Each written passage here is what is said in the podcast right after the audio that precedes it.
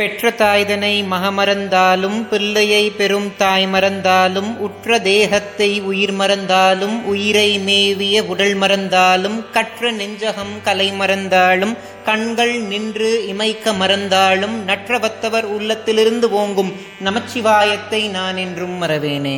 ஞானத்தை பாலாக்கி எனது பசியை போக்கிய என் தாய் திருமதி பிரியாமணிக்கும் ஆத்தியாத்மிக நிதி சேனல் உறுப்பினர்கள் எல்லோருக்கும் வணக்கம்.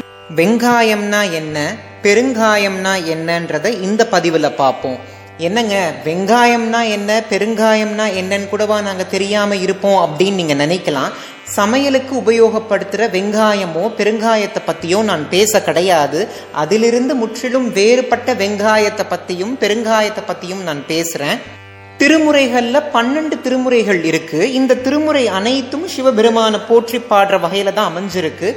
இதுல பத்தாவது திருமுறையோட பதினேழாவது பாடலை பத்தி பார்ப்போம். காயம் இரண்டும் கலந்து கொதிக்கினும் ஆயம் கஸ்தூரி அது மிகும் அவ்வலி தேசம் கலந்தொரு தேவன் என்று எண்ணினும் ஈசன் உறவுக்கு எதிரில்லை தானே. இந்த பாடல் ஆரம்பிக்கும் போது காயம் இரண்டும் அப்படின்னு ஆரம்பிக்குது. காயம் அப்படின்னா உடம்புன்னு பொருள். அதாவது இரு உடம்புகளை பத்தி பேசுறாங்க. ஒன்னு அருவுடல் இன்னொன்னு உருவுடல். அருவுடலுக்கு வெங்காயம் அப்படின்ற பெயரும் உண்டு. உருவுடலுக்கு பெருங்காயம் அப்படின்ற பெயரும் உண்டு. இந்த அருவுடம்புல இருந்து வரக்கூடிய மனம் அப்படின்றது ஒரு மாதிரி இருக்கும்.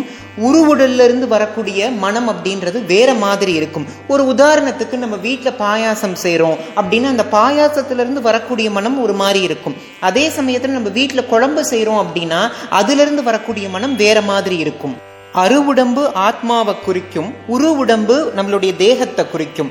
இந்த ரெண்டுத்துல இருந்து வரக்கூடிய மனம் தான் சிறந்த மனம்னு நீங்க நினைச்சிருக்கலாம். ஆனா இதை விட ஒரு சிறந்த மனம் இருக்கு. அது உலகெங்கும் பரவி இருக்கு. இந்த முழு அண்டத்திலையும் பரவி இருக்கு. அந்த மனம் வேற யாரும் கிடையாது. சிவபெருமான் தான். அப்படிப்பட்ட சிவபெருமானுடைய ஆசிர்வாதம் நமக்கு கிடைச்சிச்சுனாலே பரமானந்தத்தை அடைஞ்ச மாதிரி. அதனால நாம் எல்லோரும் சிவபெருமானுடைய மகத்துவத்தை உணர்ந்து அவருடைய கருணைய பிக்ஷையா வேண்டி அவருடைய ஆசிர்வாதத்தையே நம்ம வாழ்வாதாரமா மாத்திக்கணும்.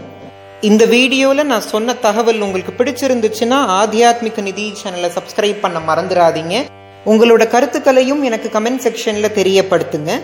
இந்த வீடியோ பார்க்குற உங்களுக்கும் உலக மக்கள் எல்லோருக்கும் எல்லைகளுக்கு உட்படாத சக்திகளை தன்னகத்தே கொண்ட வாரசதையோனோட ஆசிர்வாதம் கிடைக்கணும்னு நான் பிரார்த்தனை செஞ்சுக்கிறேன். நன்றி. ஓம் நம சிவா